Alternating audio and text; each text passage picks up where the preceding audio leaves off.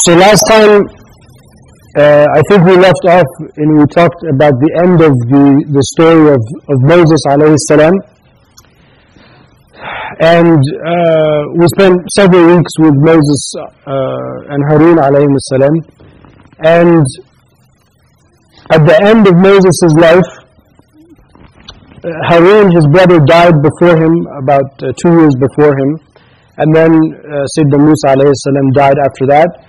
And uh, there's you know difference of opinion if if he actually entered into uh, Jerusalem uh, before his death or not. But in any case, he had asked that before he died, he had asked Allah Subhanahu wa Taala to allow him to be buried uh, in Jerusalem. So whether he you know they crossed over into uh, Jerusalem and he died, or he died before that and it was carried, but nonetheless he he he ends up this wish is, is granted and he is buried uh, in that area, in Jerusalem.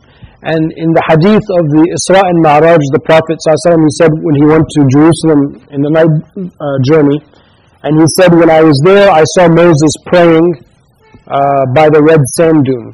And if you were with me, I would have showed him to you. So the, even the Prophet ﷺ attested to the fact that Sayyidina Musa is buried, uh, is buried there. I don't know if there's a known grave uh, I forgot to look into that or not, but probably there is. And for Harun salam, there's a grave on the on the Jordanian side, before on the Jordanian side of the Jordan River. There's a grave attributed to Sayyidina Harun salam. So the main the main figure after Moses in the story of the Anbiya is is Dawood salam. But in the in the middle there are all of these other I don't want to say minor prophets, but there are prophets that we don't know that much about, let us say. They are, you know, from the Anbiya and people that we respect and love and, and all of that. But there are some of the Anbiya we don't know that much about. So today we're going to talk about a few of those in sort of uh, rapid uh, succession because we just don't know much about them. And then next week, inshallah, we'll pick up with Dawood alayhi salam. So the first main Nabi uh, and all of these again are the Anbiya of Bani Israel. Okay, so these are all the Hebrew prophets that are sent to, to the descendants of, of Jacob, who, as we said before, his name is Israel. Okay, so Bani Israel, they are the people of, of Jacob, you know, the descendants of Jacob. So the first one is uh, Yusha, who I believe is Samuel. Does anyone know if that's, is that right? Yeah? No? Yes? Joshua? Yusha is Joshua. That's right, Joshua. Okay, so first one is Joshua. And he was with uh, Moses alayhi salam. So this was a, a Nabi that came at the end of Moses' life. He was commissioned with the Nabiya, and he is the one that leads the people of Israel across the Jordan River into Jerusalem. Uh, and he is sort of now the one in charge of the community. And one of the things that uh, uh, and he's a descendant of Ishaq alayhi salam, so he's also from the prophetic line of Abraham. Uh, and one of the things that uh, Yusha did is he organized Bani Israel, he organized the tribes a little bit better than they were before. Uh, so this is where we get like the 12 tribes of Israel, and at the head of each tribe, you know, he put somebody in charge, and these were also uh, like almost military positions. So from now until you know we get to Solomon, essentially, there's a lot of threat to the people of Israel. You know, there's a lot of fighting and a lot of people want to annihilate them and, you know, they're always the underdog, you know, that kind of thing. So they always had to protect themselves. So one of the, the ways that they were organized and the head of the tribes and so on and so forth, it came from, from, from Joshua, uh, salam. And in the story of Joshua, one of the things that we learn um, from Surah Al-Baqarah is that when they crossed you know, remember that they had left Pharaoh, they had left this sort of situation in Egypt. Uh, we talked about, you know, Moses and all of these signs, and then they crossed the sea, you know, in this, you know, unbelievable, you know, event, and the perishing of, of Pharaoh, who was probably one of the most powerful, you know, humans at this time, and and they cross, And this is the same people. This is not like several hundred years later. These are the same people, the same generation. So when they come to cross the river into to enter into Jerusalem, Allah subhanahu wa ta'ala he, he tells them to enter with humility uh, and to enter uh, humbly, being you know, grateful and thankful to Allah subhanahu wa ta'ala. And the Quran uses this word to use this to say hitta. It's in Surah Al-Baqarah, which is like a, a phrase of, of humility. And from our own story, we know that when the Prophet ﷺ conquered Mecca, we know that he entered into Mecca and the hadith says it was almost as if he was prostrating on the back of his camel. Like so he kind of like, you know, he came in, sallallahu alaihi wasallam, very physically very humbled. Because even though he came, and when we talked about the seerah, for those of you that remember, uh, he could have annihilated all of the people of Quraysh. I mean, there was no, like that, they would have been taken care of. And we would, it would have been very easy. And no one would have said anything uh, about it because they came there about 100,000 that came from Medina, and the people of Mecca, they were hiding in their houses because they knew that they had lost.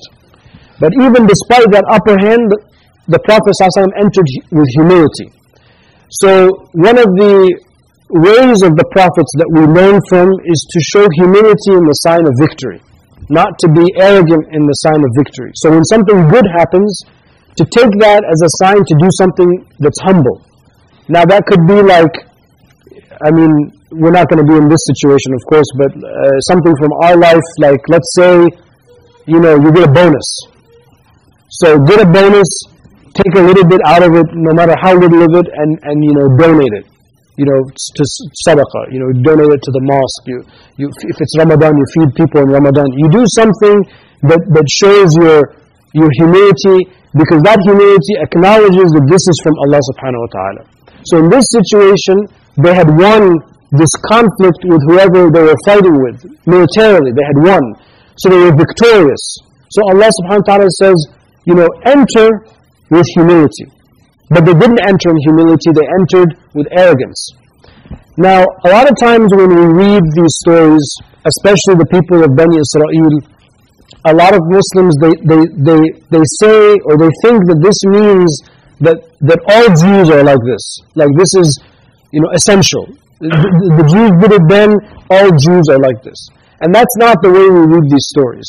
We read these stories for what they are. And we're trying to understand that these are archetypes. These are, uh, Allah subhanahu wa ta'ala is telling us a bigger story. The bigger story is to show humility with victory. Not to, essential, to make an essential argument that all these, all Jews are like this, all Christians are like that. And that's something that's very, very important because the stories of Bani Israel are the, the majority of the stories of the prophets that we end up talking about. And, and because of the modern conflict in Israel and Palestine and Jerusalem and all of that, sometimes we get emotional and, and we don't want to let that emotion dictate how we understand the Quran and the Sunnah. That's, that's not the right, the right way to go about it. These people, this is what they did. Okay? And then there are other people, like Joshua, who is Jewish, in, from that sense, who is one of our Anbiya. Um, and, and things like that. So be, that's just a little, a little side note, just for us to be careful. Anyway, so these people at this time, they did not enter with humility. They entered with arrogance. And this was the same people that what they did with Musa alayhi salam. Moses, you know, he's like going to the mountain, he's going to get this uh, revelation, and then he comes back and they're worshiping the, the cow. You know, they're just not patient enough. And because of this, they have this cycle of conflict after conflict after conflict. And eventually, even though they establish the temple, they lose it. And we'll get to that. We'll get to that later. So that's Joshua, alayhi. And these Anbiya, uh, uh, like Yusha, is not mentioned by name in the Quran. But these verses in Surah Al-Baqarah, they refer they refer, refer to him. I think that's pretty self-explanatory. Okay, and then the next one is Ilyas. And Ilyas was also from the family of the Hebrew prophets, salam, but his task was a little bit more specific. His task was to go to a people that were like in the what we refer to now as Syria, if, if we can still refer to a place called Syria, inshallah. And these people, they worshipped an idol called Baal. And he was sent to attack, not attack, that's the wrong word, he was sent to confront these people and to give them this message and to, uh, uh, you know, call them to, to Tawheed of Allah subhanahu wa ta'ala.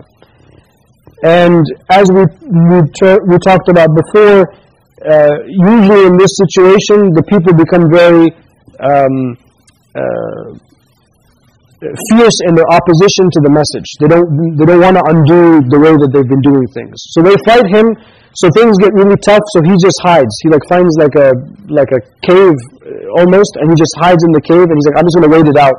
Because he knows that the torment of Allah subhanahu wa ta'ala is going to come. And there are some hadith and there are some positions within the family of, of Islamic scholarship that say that Ilyas is like Sayyidina al-Khidr salam, that we talked about in the story of Moses, that he never, that he did not die, that he is still alive, that he hid from the people and whatever happened to the people, they were destroyed, whatever happened, but he kept on living. So him and al-Khidr are the ones that are alive on earth until Yom al-Qiyamah, and uh, Christ and Idris are the ones that were risen, uh, did not die but were risen. And, you know, these things you know, you, you just take them as they are. Whether uh, it's true or it's not true, neither adds nor subtracts to our uh, to our faith and to our core creed. But there are some texts, even though they're da'if, there's some weakness in them that mentions that Ilyas uh, has, you know, will will continue living. Next is Al-Yasa, who is the cousin of Ilyas, and because Ilyas was uh, his people fought against him and he hid, and whether he died or, or he kept on living, uh, and Yasa took his place and he became the Nabi for those people. So part of that question about what do we think about other religions, this is a, a point that we remind ourselves that all of these Anbiya that we're talking about, they were all sent to a certain group of people in a certain geography at a certain time. Whereas the message of the Prophet Muhammad is beyond that, is transcended beyond time and place. So, if you were living in uh, Europe at this time, then Moses was not necessarily your prophet. Uh, I'm just making this up so you can understand. Because you're not there. You're not, you're not there. You're not of those people. But Moses salam, was sent to those people. Yusha was sent to those people. Al-Yasa, Ilyas and Al-Yasa, even though they were Hebrew prophets, they were sent to another people. In the same kind of region that we talk about now, the Levant, but a different area. Not, not the Jordan, uh, Jerusalem, Palestine area, but the Syrian area, what we call today. So on and so forth. So you have to also understand that uh, we don't know all of the Anbiya. We don't know who, who was sent at this time in other places, where they sent, where they not. You know, is there a prophet that was sent to the Native Americans? Was Buddha a prophet? Was Confucius a prophet? We don't know these things. But we also know that Allah subhanahu wa ta'ala has not left a community except that He has sent this message. Which is why when you study religions, religions of the world, you start to see that they're all, there's a lot of similarities. Why are they similar? Well, because at some point in the history of humankind, there, these messages were given, and the message is very simple. You know, La ilaha illallah. Very simple. Allah makes things very simple for us. Anything that's Allah related is actually very easy. Everything that's human related is complicated. But Allah, the message is all La ilaha illallah. That's it. Just go on living your life, but just worship Allah subhanahu wa ta'ala. You owe this creator something. This something is the ibadah. That's it. Whether it's praying or fasting or alms or, you know, usually they take this form. There's some sort of prayer, there's some sort of fasting, and there's some sort of you got to give to the ICCP of that community. And that's it. It's very easy. Everything else that is complicated, it always comes from us. So, that's another thing that we, we, we think of is that a lot of these religions are, are very um, contingent on that time and that place. And then the last prophet, before the story of Dawood alayhi salam, is uh, Samuel or Shamuel, Uh, and he is the one that is referred to in Surah Al-Baqarah, in which the people of Bani Israel, they say, it's called. لنبي لهم ابعث They told their prophet, meaning Shammil, send us a king to rule over us so we can fight in the way of Allah subhanahu wa ta'ala. So uh, says to them, why, why are you asking for something that if, if, if it's given to you, now you're going to have to abide by that. Because if you have a king and the king is going to organize the tribes and the army and say you have to go fight, and you don't fight, then you're going to have committed some sin. They say, no, this is what we want. So what does he say? He says, إِنَّ اللَّهَ قَدْ بَعَثَ لَكُمْ طَالُوتَ مَلِكًا So Allah has sent for you Talut to be the king. So the first thing they say is, why do you send him? You know, he has no money and he has no uh, wealth and, you know, he, he's not kingly. We want a real king. And he says, no, Allah subhanahu wa ta'ala has given him زَادَهُ بَسْطَةً مِنَ الْعِلْمِ وَالْجِسْمِ Allah has given him extra of his intellect and he's physically strong. So he is now the king. And again, because of this original transgression with Moses and then uh, and not entering into Jerusalem, you know, peacefully. There's all this this conflict at this you know at this time. They're fighting all of these people. So, uh, what does Talut say? Talut says, oh, and then uh, Samuel says to him, alayhi salam, and Allah has given him another sign. That now you have the ark at Tabut. When Moses, did we talk about the ark? I think I made the Indiana Jones uh, re reference, right? Yeah, so this is the Tabut, the Ark of the Covenant. And this comes back to Ethiopia. We'll come back to that. It's all related. You see, it's all related. That the, the Ark of the Covenant, not Indiana Jones and Harrison Ford, but the real Ark of the Covenant. I know that, that dates me, but still, the Ark of the Covenant had in it, it was either some kind of bowl or some kind of box or something that had in it the original Torah that was given to Moses salam it had like Moses' staff. It had uh, maybe like some of the manna, the manna and salwa. It had these, these original things. And Bani Israel, they kept these things. Obviously, if you had the actual Torah of Moses, you would, you know, you would keep it. And they used this and they would march with it in battle and this is what would give them victory. And then in the, in the chaos of life, they lost it. So Samuel says one of the signs that Allah has given Talut, not only has He made him intelligent, not only has He made him strong, but He also He found the Ark of the Covenant. Okay? فيه بقية من آل موسى وآل هارون تحمله الملائكة The Quran says it has the remains, not the, the remains, but the, the things, the swag of Moses and Aaron, and the angels carry it. So now there's no arguing. Why Allah says this in the Quran? Because now they can't argue because this is like the real deal, the real, the real thing, the real Torah, the real Ten Commandments. This is like Moses alayhi salam, Harun alayhi salam has come back. so now this is a sign of his, of his kingship. But before we continue, what does this have to do with Ethiopia? Is that there is a, a Christian community in Ethiopia that claims that they are guarding the original Ark of the Covenant. Right? Is this true? This is true. How did the Ark of the Covenant get from, from Jerusalem to Ethiopia? That's another story. But they claim that one of the tribes, uh, the 12 or the 13, whatever the tribes, migrated south. And there are genetic tests and studies that have been done on some of the uh, Jewish communities in Africa and some of the Orthodox Christian communities in Africa, and they have found that they have more DNA markers uh, more uh, Jewish DNA markers than many of the Jews that live in Israel today. So genetically, they are more alike than uh, Ashkenazi Jews, for example. And I told you, I think when we talked about Moses, that Moses was dark, salam. Moses was dark, like almost like we would say, almost like black African dark. He was dark-skinned, salam. And I guess you would assume that Harun, salam, his brother, would also be, be dark. So, there's the Ark of the Covenant in Ethiopia, but no one can see it. But there is a festival, I think, where they make a replica of it and they and they march it. They march it, right? Is this in Addis or is this somewhere else? It's in Addis. So if you guys want to go see, we can do a whole field trip around the world based on this uh, Qisas al-Anbiya. We can travel around the world and a Muslim can take us to Sri Lanka to see the footprint of Adam. We'll start there in Sri Lanka.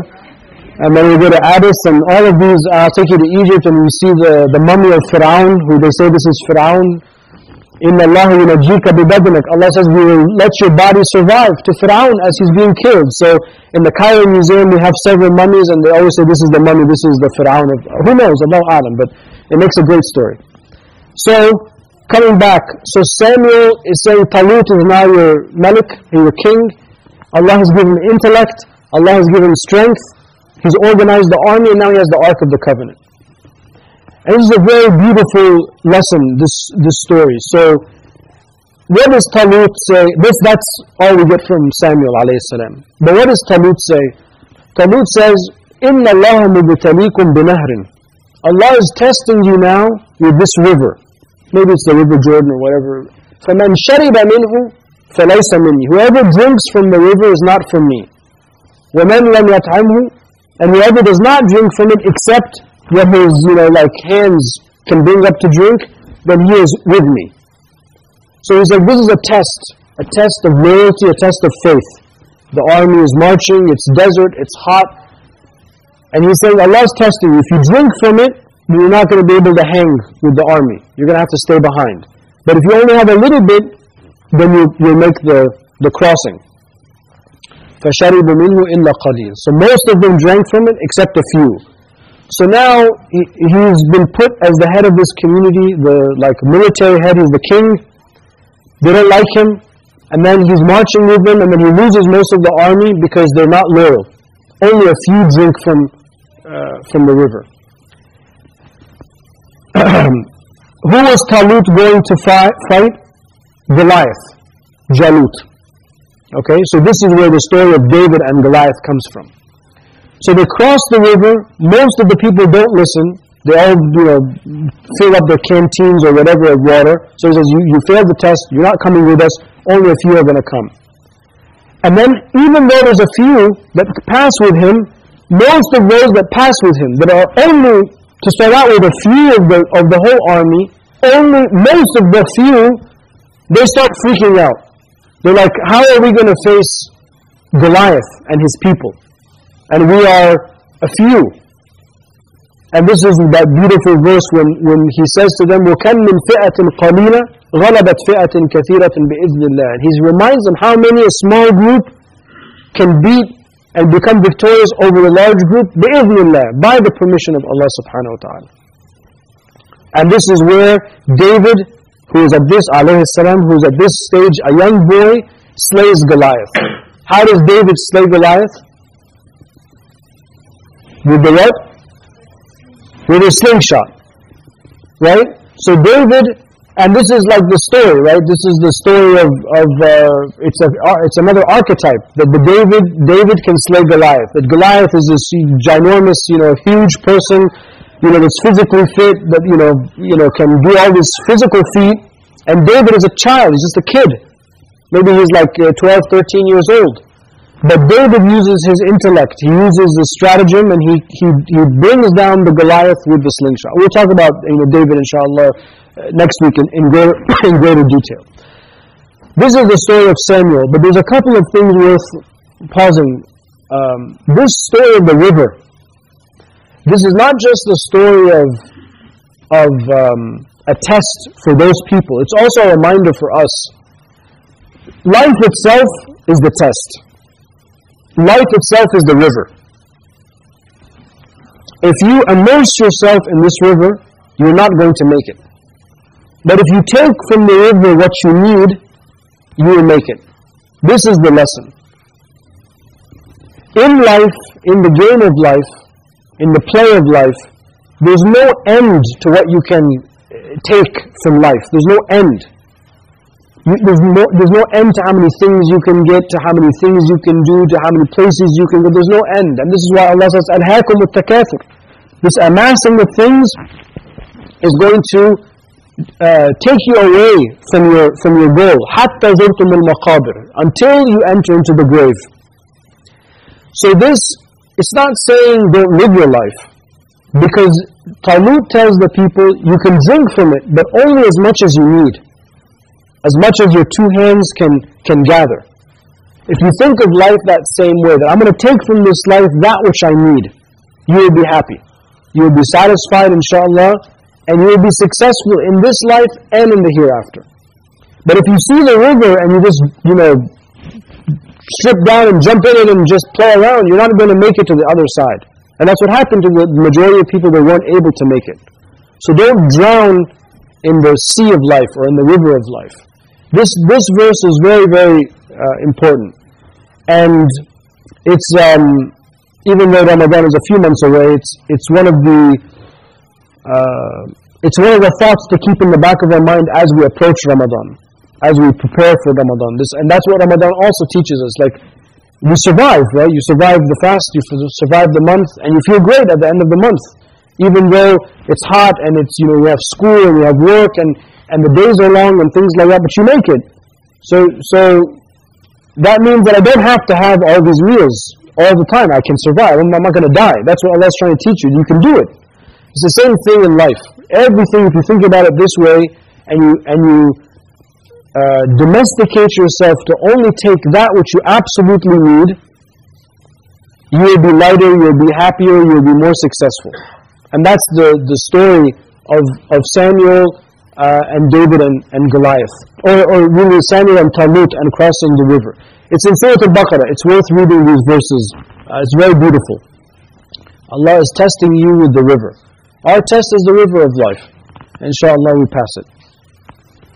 So I'm gonna I'm gonna uh, pause there because David will, we won't be able to, to do justice uh, now. We'll have to do that next week, inshallah. But are there any questions? Okay. Wallahu ta'ala a'la.